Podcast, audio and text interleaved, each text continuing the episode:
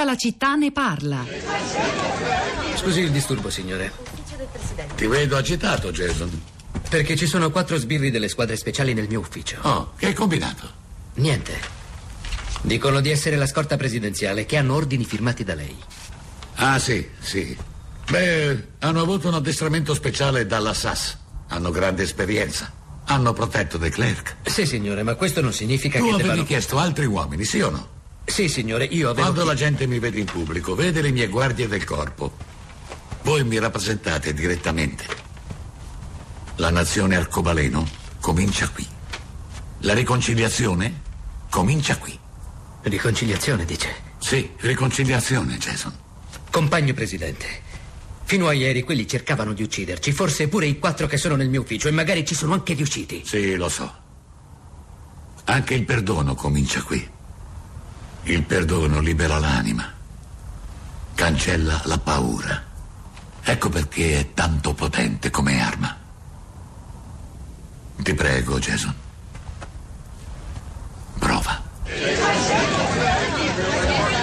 Questo era un estratto da Invictus, l'invincibile, il film del 2009 di Clint Eastwood, interpretato da Morgan Freeman nei panni del presidente eletto del Sudafrica post-apartheid Nelson Mandela, che forse lo ricorderete, punta tutto su uno dei simboli del, degli afrikaner bianchi, del razzismo che stava sotto l'apartheid, e cioè la squadra di rugby in vista dei mondiali di rugby che proprio in Sudafrica si sono tenuti nel 95 per iniziare quel difficilissimo processo di riconciliazione dopo la segregazione razziale nel nuovo Sudafrica. L'abbiamo scelto come clip eh, cinematografica commento di questa puntata dedicata a una storia di vendetta privata, c'è chi non ama eh, questo, questo, termine anche tra i nostri ascoltatori, perché è forse una delle storie più importanti che rimarranno eh, anche nei secoli, probabilmente di tentativo, di riavvicinamento, di riconciliazione tra, eh, in questo caso, categorie sociali, i bianchi e i neri del Sudafrica, che eh, sembravano davvero inavvicinabili. il miracolo di Nelson Mandela, presidente, fu in qualche modo di cucire le ferite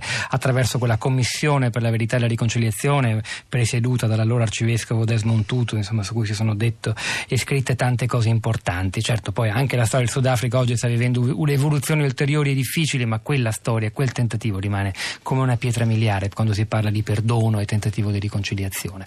Rosa Polacco. Pietro, buongiorno, buongiorno, buongiorno, a tutti. Sono davvero tanti questa mattina i commenti su, sui nostri social network, su Facebook in particolare, e, mh, e di, diversi, anche se in minoranza, ma diversi segnalano anche questo elemento di, di, sfiducia nei confronti della giustizia. Però io vi voglio leggere per primo eh, quello che scrive Dario, che mi sembra importante. Dice: um, Allora, la mia storia, la nostra storia. Mio padre muore nel 2005 in un incidente autostradale. A bordo il suo migliore amico, nonché conducente e suo malgrado responsabile del fatto.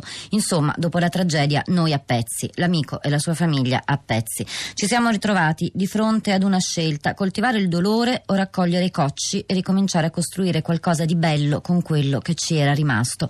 Abbiamo scelto di comune accordo di stare uniti. Non è stato facile tenere l'amico di mio padre e la sua famiglia vicini, vicinissimi, per così tanti anni. Io all'epoca avevo 25 anni, ho tre sorelle più piccole, all'epoca erano molto piccole, ovviamente mia madre giovane vedova con quattro figli. Ma mi è sempre parso ovvio che ogni reazione di rigetto sarebbe sfociata nell'infelicità comune e ho sempre spinto per stare insieme perché non vi è mai stata l'intenzione di fare del male e nella vita bisogna guardare alle intenzioni e al valore intrinseco delle persone e degli eventi. Inutile sottolineare che l'amico e la sua famiglia ci sono vicini più che mai, uniti da un legame insolubile che va oltre la morte. Spero che questa storia possa aiutare chi come me ha perso qualcuno improvvisamente e non riesce a farsene una ragione. Ehm, c'è anche il racconto di Michele che ci scrive: Io ho visto uccidere, usa le virgolette, in un incidente un ragazzino che conoscevo, cui volevo bene, amico di mia figlia. Il 14 febbraio avrò l'udienza in tribunale, ma testimonierò il vero, ciò che ho visto, un incidente.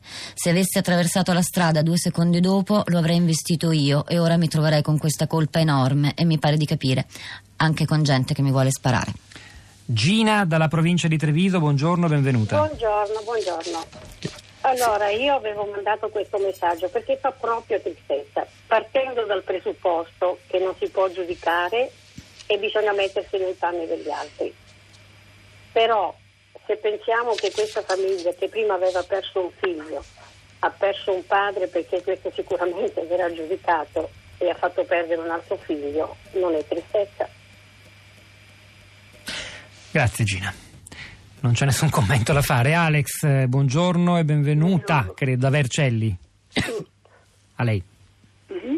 Ma io ho scritto questo messaggio in cui eh, dicevo che eh, siccome eh, io mi interrogo in questo periodo anche su altre reazioni, un po' su tutti i campi, di eh, rabbia, di esasperazione e mm, noi di solito ci troviamo così, a giudicarle e stigmatizzarle queste manifestazioni, ma ehm, non voglio dire con questo che vadano condivise, però forse comprendere anche che questo mh, mm, svela eh, uno smarrimento eh, e un'incertezza di questi tempi. Per esempio, rimanendo a questo comparto, eh, per l'episodio di cui si parla oggi in trasmissione, eh, il fatto che spesso il cittadino comune ha la sensazione che il diritto sia, eh, come dire, più garantista che verso, verso diciamo, il reo che non verso eh, la vittima.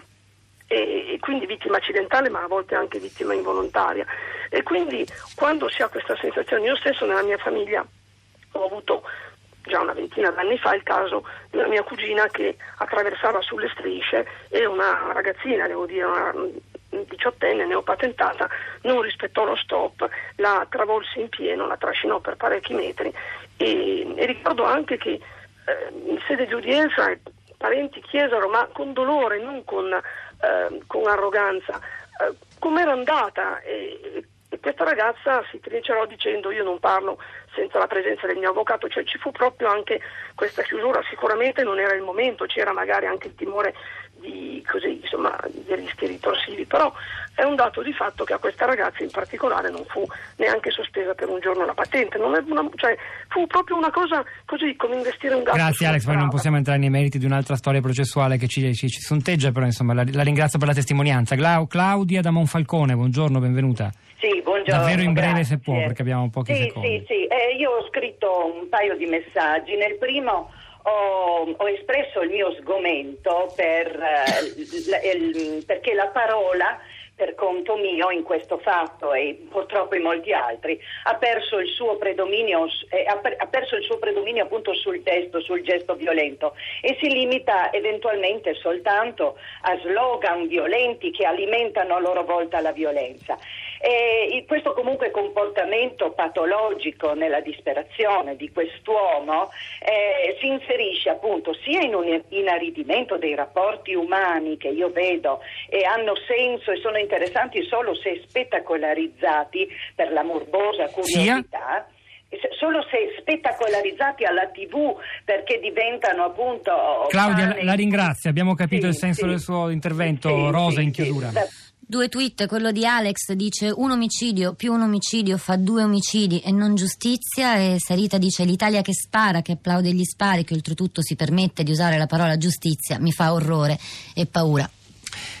A Radio 3 Europa, Anna Maria Giordano, eh, continuerà il ricordo eh, che Radio 3 sta dedicando in una giornata eh, di lutto anche per la scomparsa del grande scrittore croato Predrag Matvijevic, quindi rimanete collegati, poi se ne tornerà lungamente a fare Natale 15. Noi vi salutiamo anche se continuiamo a lavorare e aggiornare la città di radio3.blog.rai.it. C'era Fabrizio Paccione stamani alla parte tecnica, al suo fianco Piero Pugliese alla regia, Pietro del Soldario Polacco a questi microfoni, al di là del vetro vetro, la nostra curatrice Cristiana Castellotti, Florinda Fiamma e Cristina Faloci che vi salutano. Ci risentiamo lunedì mattina alle 10.